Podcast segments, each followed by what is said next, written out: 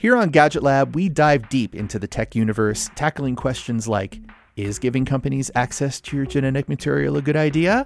And are the latest phone releases really that different than the last ones?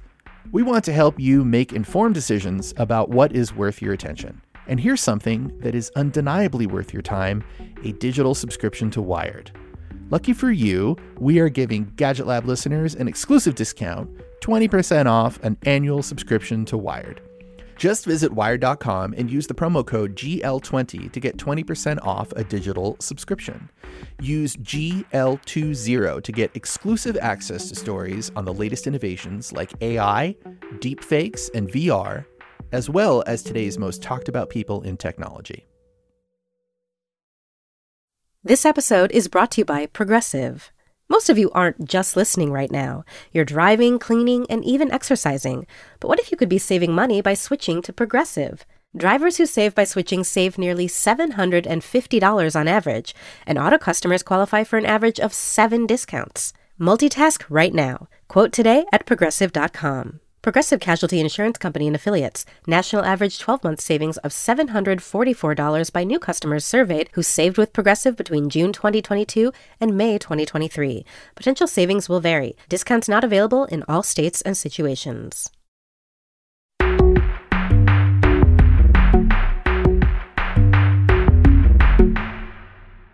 Hi, welcome to Gadget Lab. I'm Lauren Goode. I'm a senior writer at Wired. And this week, we have a very special episode to share with you. It's a podcast from our friends at the New Yorker Radio Hour titled It's Far Too Late to Stop Artificial Intelligence. In this episode, Joshua Rothman talks to Geoffrey Hinton, a pioneer in artificial intelligence, about the future of AI. And this episode is especially timely because one of the most important AI companies of the modern era OpenAI is going through a major corporate shakeup right now, like nothing we've ever really seen before in technology companies. So, as a quick intro to this episode, I've asked my Wired colleague Tom Simonite to join me in studio. Tom is the senior editor of our business desk. He himself has covered artificial intelligence for years at Wired. And uh, right now, you are basically running all of the trains of all of our AI, OpenAI coverage here at Wired. Tom, thank you so much for joining me in studio. How are you holding up? Thanks, Lauren. We're running a slightly chaotic rail yard here at Wired, but I think um, managing to keep up with the news, even as it changes seemingly every 30 seconds. What exactly has been going on at OpenAI, and how did the company end up in this position? So, OpenAI, that's the company behind ChatGPT, is very unusual because it has a board of directors with a legal duty not to maximizing profits, but to keep humanity safe from future super intelligent AI. That's the board's job. And last Friday, they decided that the CEO of OpenAI, Sam Altman, had to go. Uh, we don't know exactly why. They said that he wasn't being uh, fully honest with them, and that was hindering their ability to carry out their mission of of safeguarding us all from AI. Since then, things have been really quite chaotic. Altman was one of the most famous and influential people in Silicon Valley over the last 12 months. And he's suddenly out. Everyone's wondering what's going on. He's been trying to negotiate a return to the company, but without success so far most of the employees at OpenAI have said they're willing to quit and follow him out the door if he doesn't come back. And Microsoft has said that if he doesn't get back in there, he can come and work for them instead. It's changing very quickly, and I honestly couldn't guess where it's going to end up. We're also recording this on the Tuesday before Thanksgiving, so by the time you hear this on Thursday of this week, the news may have changed. So, to be clear, Geoffrey Hinton, who you're about to hear from in the New Yorker podcast, he's not directly affiliated with OpenAI. He doesn't work there, but he is seen as the godfather of AI, and his work is extremely relevant to what we're talking about. So, give a quick background for Geoffrey Hinton. Geoff Hinton is one of a handful of people whose work really made possible the flourishing of machine learning and AI into every app and gadget we've seen over the past 10 years. And his work has also been foundational to ChatGPT and this flourishing of so called generative AI over the past 12 months. And we should note that one of Hinton's proteges was Ilya Sutskever, who is on the board of OpenAI. He's a co founder and he's one of the key players who was responsible for the ousting of Sam Altman last week. And as I understand it, there are uh, at least a couple of different groups of people here who fall on different sides of the AI equation. They some believe that it's doom and gloom, and others believe it's going to be helpful to humanity and that we should unleash it to the world. And that's one of the founding beliefs of OpenAI. The company was supposed to be the benevolent steward of future AI technology. Since ChatGPT came out, Hinton has come more over to that way of thinking about being worried about the future of AI. That we need to be really careful with AI technology because it could evade human control and perhaps become very dangerous.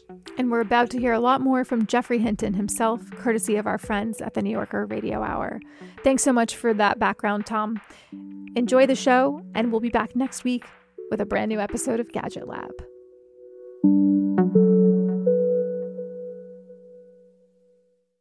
So, the way the brain works is this neurons get inputs, and if they get enough input, they go ping.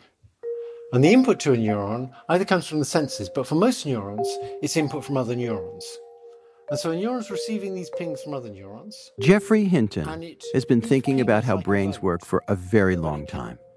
Hinton is a computer scientist who's been called the godfather of artificial intelligence, AI.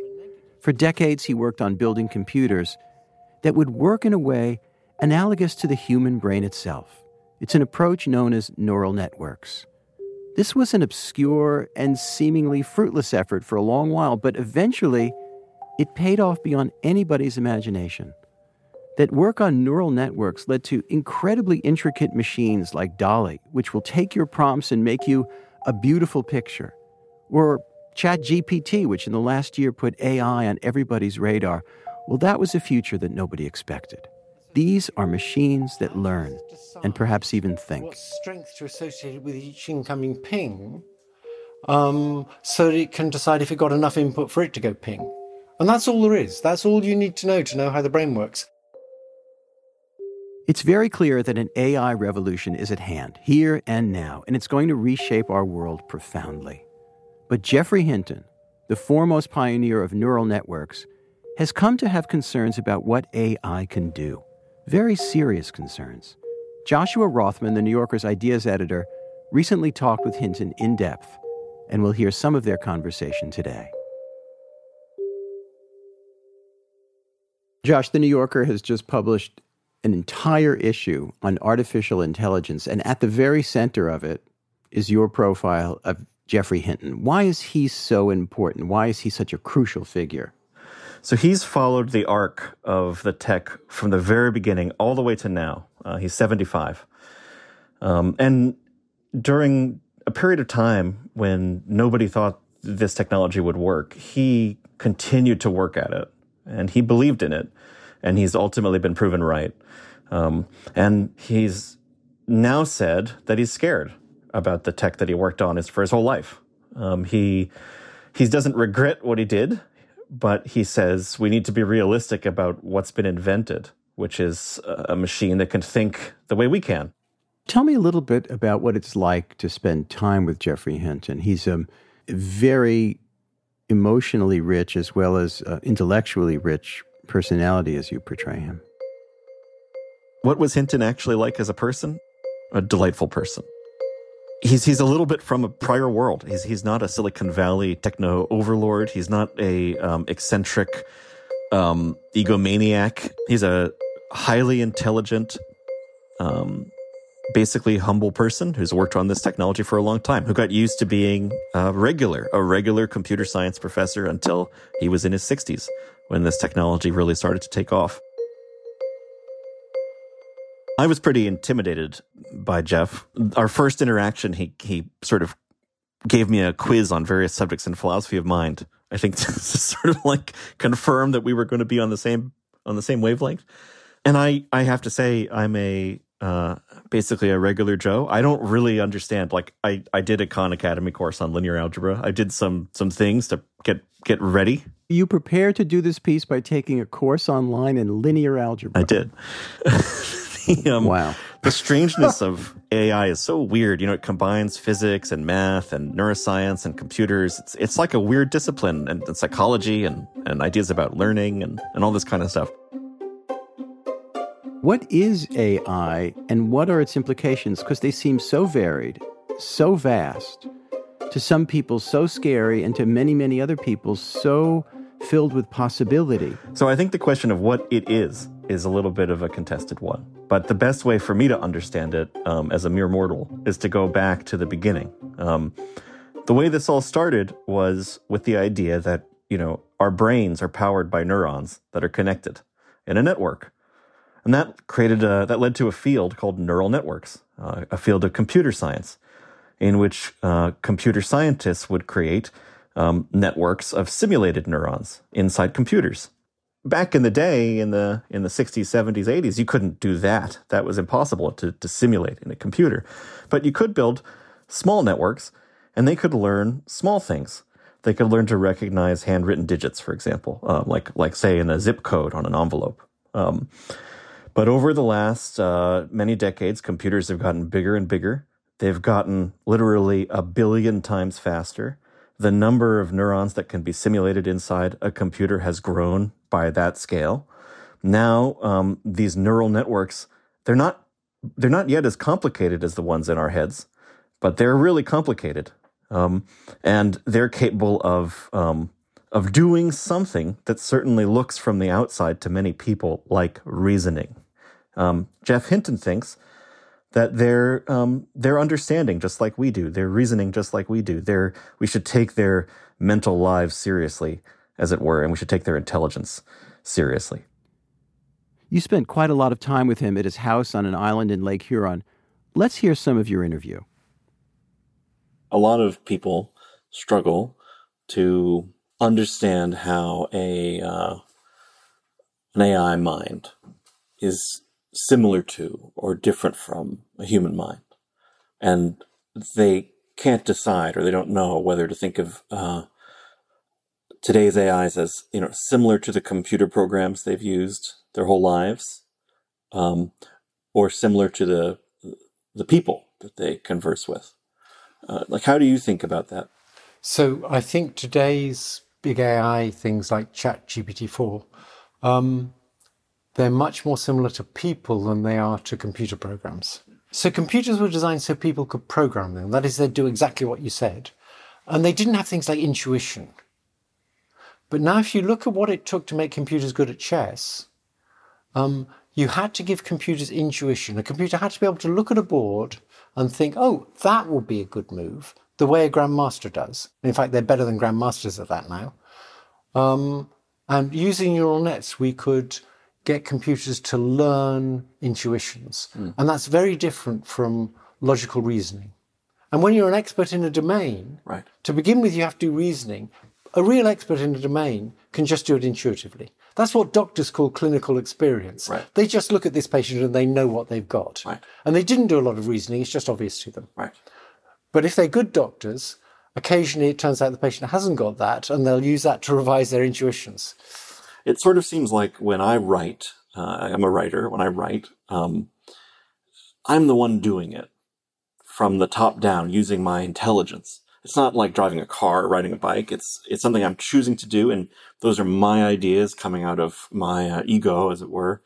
And that's what I think of when I think of like high level intelligence is, is like me writing uh, an article or writing an email or something. It doesn't necessarily seem like it's connected to uh, the world of learned intuitive behavior. But if you think when you're writing, suppose you're halfway through a sentence and now you have to choose the next word. So you choose, the, the, there'll be a word that comes to mind because it sort of fits nicely there. How did you decide? Why did it come to mind and how did you decide it fitted nicely? You have no idea. You can retrospectively, you can make up a story um, which has probably got some element of truth, but definitely not the whole story. And really, what's happening is um, these big patterns of neural activity that you've learned are, in effect, implementing analogies with lots of different stuff you know so that that word seems right there.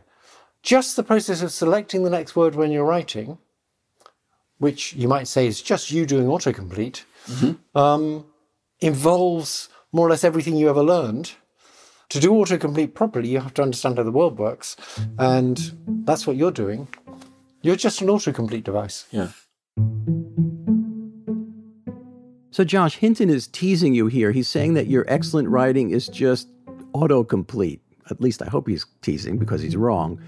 But what are the implications of a machine with intelligence? What could it bring to society in the most positive sense? And what should we fear? So, on the positive side, um, there's ways in which these digital minds are um, different from ours, and uh, yeah, I should say usefully different from ours.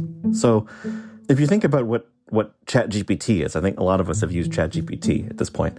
Um, one of the striking things is it seems to have ready access to a huge amount of knowledge, like more than we do. Um, it doesn't mean that it's uh, smarter than us exactly, but if you ask it to translate um, something between languages or to uh, try to solve an equation or to um, discourse on the history of economics, like it can it can do that um, because these artificial intelligences are really good at working with huge amounts of data. Is this capacity because a machine, at artificial intelligence, can have in its head, as it were, all of Google, all of Google Translate, and, and then begin to work with it, whereas our minds are, do, not have that capacity? Is it a capacity question? Yeah, it's partly a capacity question, as I understand it. Um, I mean, I think it's different. Like, you think about what our minds are doing right now. For example, you know, you and you and I are having this conversation. We're moving towards a deeper level of mutual understanding. All the while, where maybe there's some part of our brains thinking about what we're going to have for lunch. You're a very busy man. I'm sure you have a lot going on. You're thinking about all that stuff too. Uh, and, and AI also, and this is something that Geoff talked about in my piece that, that I thought was fascinating. You know, if I learn something, how do I communicate it to you? I have to write a 10,000 word article for the New Yorker magazine. Um, right. And you have to read it and, uh, and try to stay awake during it. If, if, if an AI learns something um, and it wants to communicate it, it just downloads the information and it can be uploaded into another AI. The first thing that, that, that comes to mind is AIs have um, mastered a level of conversation um, and of not just uh, responding to what you say, but of understanding your intent. Um, there's a piece in the issue that's about this. That's about how AI is, is affecting coders. Um, mm-hmm. One of the ways that that ChatGPT is very powerful is that uh, if you're sufficiently educated about computers and you want to make a computer program, and you can instruct uh, ChatGPT in what you want with enough specificity, it can write the code for you. It doesn't mean that every coder is going to be replaced by ChatGPT, but it means that a competent coder uh, with an imagination can accomplish a lot more than she used to be able to. Uh, maybe she could do the work of five coders.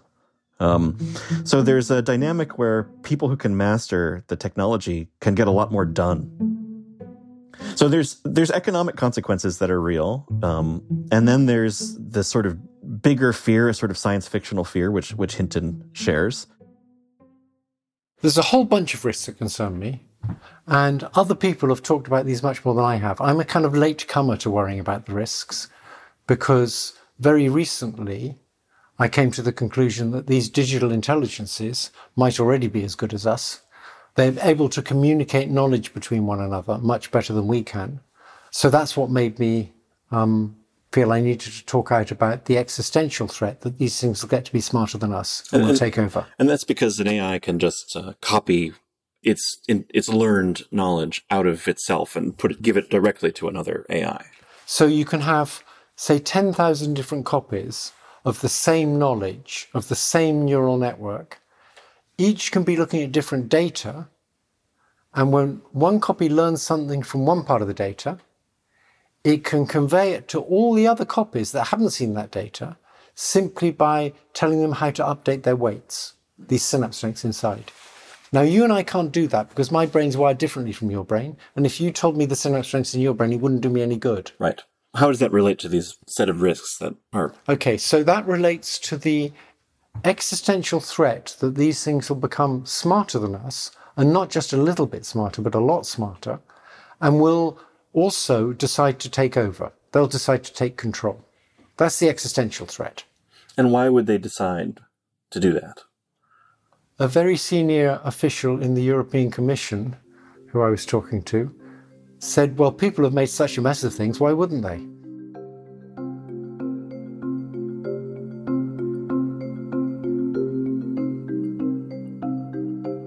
Computer scientist Geoffrey Hinton. He's speaking with the New Yorker's Joshua Rothman, and we'll continue in a moment.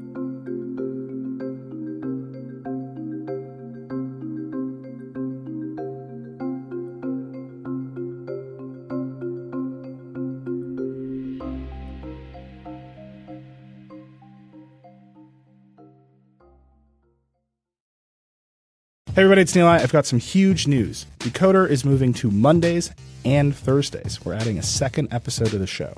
On Mondays, we'll have our classic interviews with CEOs and other troublemakers. I think we're going to have to start having conversations about how do we pay those jobs that can't be done by AI. And on Thursdays, we'll be explaining big topics in the news with Verge reporters, experts, and other friends of the show. There's a new generation of people on the internet. Google search has always sucked for them. So, you know, there's no reason for them to be loyal. They can just go to TikTok. This is going to be really fun. I'm very excited about all this. So go subscribe wherever you get your podcasts now. This podcast is supported by Tools and Weapons, the podcast hosted by Microsoft Vice Chair and President Brad Smith. Each episode features insight you won't find anywhere else from the center of the conversation surrounding emerging technologies like AI. Right now on the podcast, you can hear a special episode where Brad Smith lays out Microsoft's vision for a vibrant marketplace driving the new AI economy. To hear more, follow or subscribe to Tools and Weapons with Brad Smith wherever you get your podcasts.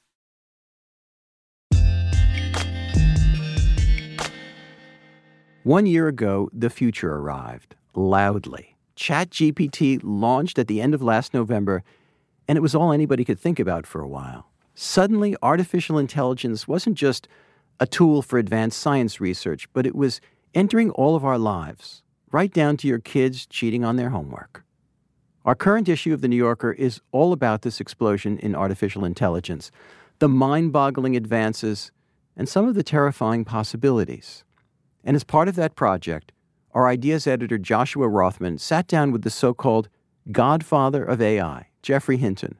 We'll continue with that conversation now. Now, Hinton has spent a lifetime helping to teach machines how to learn, and now he believes that he's succeeded almost all too well. And he's scared of what may happen when machines are smarter than people and have their own ideas about what to do. Suppose it's a chess playing computer, mm-hmm. it wants to win the game it doesn't have anywhere inside it an ego which thinks, I want to win the game. It's wired up in such a way that it's trying to win. So I think the idea they don't have intentions and they don't have goals is just wrong. Is the idea that people in charge of these systems will give them goals, will start us down this path? I mean, is that what's we're envisioning, or, or where would the goals come from that would start the whole problem? Okay, there's two sources of worry, and they're very distinct they, and have quite different solutions. So, one worry is bad actors. You can probably imagine Putin giving a autonomous lethal weapon the goal of killing Ukrainians, and you can probably imagine he wouldn't hesitate. Um, so that's the bad actor scenario. But there's another scenario which is um, if you want a system to be effective, you need to give it the ability to create its own sub goals. Like, if you want to um, get back to the US, you're going to need to get to an airport. And so you have a sub goal get to an airport. That's a sub goal. It's, it's created in order to achieve a bigger goal. So if you give an AI some goal um, and you want it to be effective, it's going to work by creating some sub goals that will allow it to achieve the goal. Now, the problem is there's a very general sub goal that helps with almost all goals. And the AI will certainly realize this very quickly. The very general goal is get more control. If I just get more control, it's going to help with everything. And these AIs are going to realize that. And pretty soon they're going to realize, well, if these are, if these are my goals, best thing to do is stop humans interfering and just get on with it and do it a sensible way that these stupid humans don't understand. Whatever goals they do have were given to them by us. And a big question called the alignment problem is can we give them goals such that they do useful things for us and they never ever want to take over? Nobody knows how to do that. It's no use thinking we could air gap them so they can't actually pull levers or press buttons because they could simply convince us to do it because they're much more intelligent than us. And I mean, is that a technical problem? Yes. And then it's also a governance problem. It's a technical problem, a governance problem, but we don't even know how to solve the technical problem, even if we could do the governance. Right. Even if we could make a law that said you're not allowed to make an AI that can go wrong, we wouldn't know how to do that yet. Exactly. Imagine that you're not a uh, central figure in the history of machine learning, but you're just a regular person. Um, and now the world's some of the world's biggest companies are saying we've developed this technology. Um, it promises all sorts of benefits that you don't really want. You can drive your car, you can do your job, you can do everything you need to do in your life. We don't know how to control it. Um, it might take your job, and it, or it might take over. It might help solve some scientific problems that you don't care about. I think that regular person might just say, why don't we just unplug it? I mean, why don't we just stop the development? Why don't we just unplug it? We don't, we don't need this. You know, we, we don't need, we, we already have intelligences, human beings. We don't need artificial ones. It's not unreasonable to say we'd be better off without this. It's not worth the risk. Um, just as we might have been better off without fossil fuels. Mm-hmm. We'd have been far more primitive, but it, it may not have been worth the risk. Um, but it's not going to happen. Right because of the way society is, um, because of the competition between different nations, no one nation could stop it. Um, if you had a very powerful world governance, if the UN really worked, um, possibly something like that could stop it. Although even then, it's just so useful. It has so much opportunity to do good, like in medicine um, you just aren't going to stop it. It's also got so much opportunity to give advantage to a nation via autonomous weapons. I mean, the US is already developing autonomous weapons. So, yes, that might be a sensible move, but it's far too late. Yeah. So, my last question in this vein is you know, what should we do? I don't know. It would be great if it was like climate change, where someone warning about climate change could say, look, we either have to stop burning carbon or we have to find an effective way to remove carbon dioxide from the atmosphere. And if we, one of those two is essential, and you know what the solution looks like, it's just a question of the political will to actually implement something because it's going to be painful. Here, it's not like that. I have no advice. All I'm doing is just warning that um, this may well be coming, smart young people should be thinking hard about is it possible to prevent it ever wanting to take over? Mm. Josh, we, we know the names Bill Gates, Steve Jobs, Alan Turing, but only very recently have we learned the name Geoffrey Hinton. And we've learned it, A, as somebody who is a great innovator in AI, known very commonly as the godfather of AI, but now also as the apostate of AI. Why has he only emerged now? I mean, it's like the first question you want to ask is like, it's 2023. So how come in all the decades um, you didn't freak out before? Um, and he told me, um, you know, first, no one thought this would work as quickly as it did. If you rewound the tape to the 80s, the 90s, the 2000s, people thought you know, maybe in 50 years' time, um, he, he thought maybe in 100 years' time, we would reach the place where we currently are. And so his view was like, why worry about it? you know, there's, there's plenty of time to try to sort this out down the road. A lot of people who work in uh, AI have mentioned this to me. It's that when you start using ChatGPT or another the modern AI, the first thing you notice is all the ways it's bad.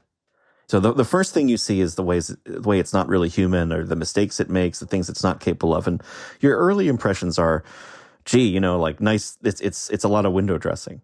But the more time you spend, the more you get impressed. I mean, it reminds me a little bit. I have two um, small kids. I have a five year old son. And when you spend a lot of time around one kid, you notice every little improvement in in their mind.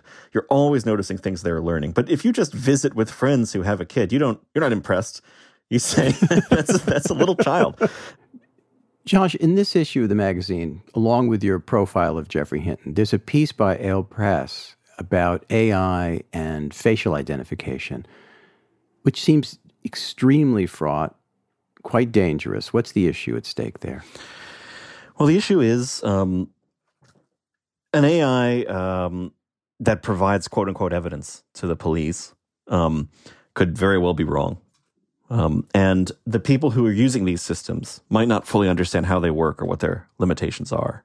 But once a computer system that is um, uh, that appears objective, appears powerful, um, once it makes a judgment, it can be pretty hard to contravene the judgment.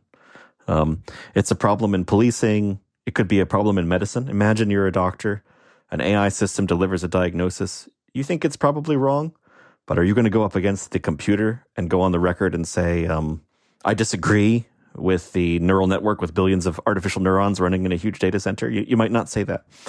And so the larger question is as these systems get more useful, as they get more integrated into real world uh, contexts, and as real people have to start being responsible for them, have to start either disputing what they think or acting on what they think, or what the systems think, um, it's going to require a level of literacy and of nuance around the technology that we're just really not equipped to have at the moment, and that we need to start developing um, if we don't want really negative consequences.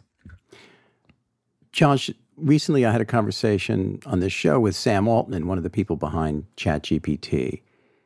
And in a very almost bland way, he said that AI could put millions and millions of people out of work, which would cause the government to have to come around and start giving us all universal basic income while the machines do the work and the thinking.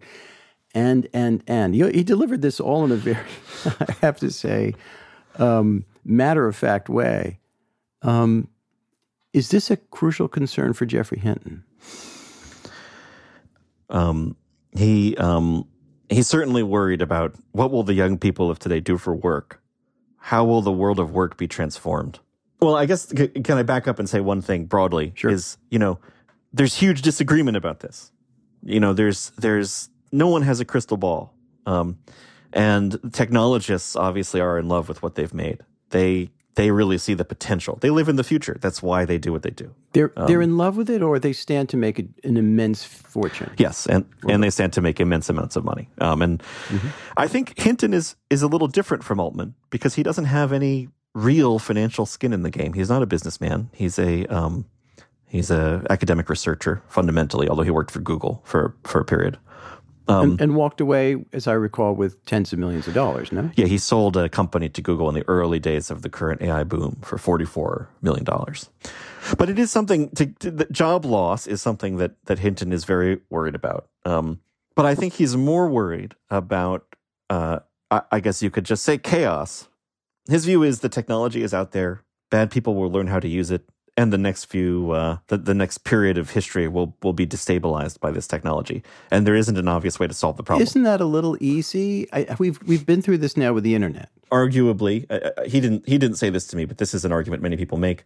Um, the the best path to understanding and controlling AI is simply to keep working on it. That sounds a little fatalistic. Yeah I think he's I think the word he would use is uh, stoic. He thinks he's I think he I think he sees his position as a realist one. Um, and he thinks that these are problems that aren't going to be worked out through um, people sitting around and talking about them. Um, they're problems that are going to have to be worked out through the actual development of the technology. Um, and a lot of people say say one thing and do another thing. So it's kind of like they say um, the technology can't be stopped, um, and then at the same time they say let's sign a letter proposing that we stop it for six months. Mm-hmm. Um, there's a sort of um, wanting to have it both ways. Um, and and I don't I don't mean this as a to say that they're being cynical. I think these are just two impulses when you look at a technology like this. One impulse is to you're say, talking about people like Sam Altman. Yeah, to be clear. You know, Yep. w- w- one, one impulse is to say, you know, we we can control this, and the other is to say, you know, what do we mean by we? There's endless researchers around the world. This technology is is available. It's visible. Hinton's view, it's it, it's alarming. It freaked me out personally. Uh, it also struck me as as at least consistent. um, and I think if you look at the history of what happened uh, with with say nuclear weapons, um, we do now have a regulatory regime uh, around them, but that took a while to build, um, and bad things had to happen first. Um, Yeah, and you also have a, a Russian leader who, if he wants to, can threaten to use them in Ukraine. Right. So we've never really solved that problem. Do the benefits of AI outweigh the existential threat to humanity, as as Hinton himself has posted? before I wrote this piece, I think I I had an idea of what AI was, um, which was that it was just statistics, it was just number crunching, um, and learning more about the history of the field and learning more about the innovations that Hinton helped create and that other people helped create. I feel like this technology is incredible. Um, I I guess my overall feeling is um, people are really smart. if we can build it, we can hopefully control it in some way. I, I left the piece even more impressed by by by what AI can do, by by what it really does. Um, I think it's worth it. I think some some critics of AI or skeptics of AI feel that the um, that the endeavor is somehow anti-human, anti-human. Like saying that what the AI does and what we do is the same, for example, is sort of to diminish uh, what the mind does, the human mind. Right. If you want to be mystical about it and think that humans have some mystical special property that a machine could never have, obviously it does diminish that. I don't believe humans have mystical properties that machines couldn't have. I believe we're just wonderful and very complicated machines. I shouldn't even use the word just. We're wonderful and very complicated machines. And trying to understand how these machines work gives us much more insight into what we are. It tells us about our true nature. I think this is giving us enormous insight into the kinds of machines we are. And it's clearly a huge revolution. I mean, the Industrial Revolution was when we could replace physical labor with machine labor. And now you can replace intellectual labor with machine labor. And it's a revolution of at least the same scale.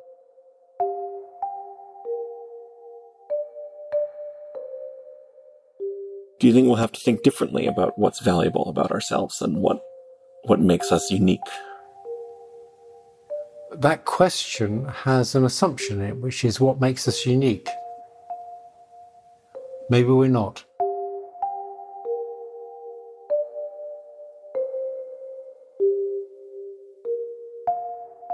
You can read Joshua Rothman's profile of Geoffrey Hinton in The New Yorker.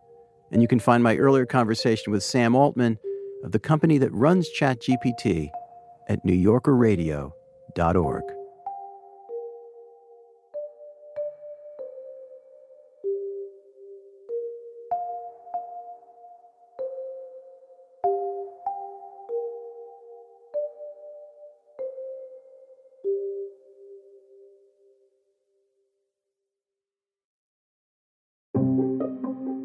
Hackers and cybercriminals have always held this kind of special fascination.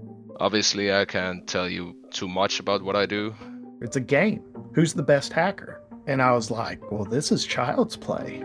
I'm Dina Temple Raston, and on the Click Here podcast, you'll meet them and the people trying to stop them. We're not afraid of the attack. We're afraid of the creativity and the intelligence of the human being behind it. Click Here stories about the people making and breaking our digital world. AI machines. Satellite. Engine ignition. Click Here. And liftoff. Click Here every Tuesday and Friday, wherever you get your podcasts. This show is sponsored by BetterHelp. It's a simple truth no matter who you are, mental health challenges can affect you, and how you manage them can make all the difference. That's why everyone should have access to mental health support that meets them where they are and helps them get through. BetterHelp provides online therapy on your schedule. It's flexible, simple to use, and more affordable than in person therapy. Connect with a licensed therapist selected just for you. Learn more at betterhelp.com. That's better, H E L P.com.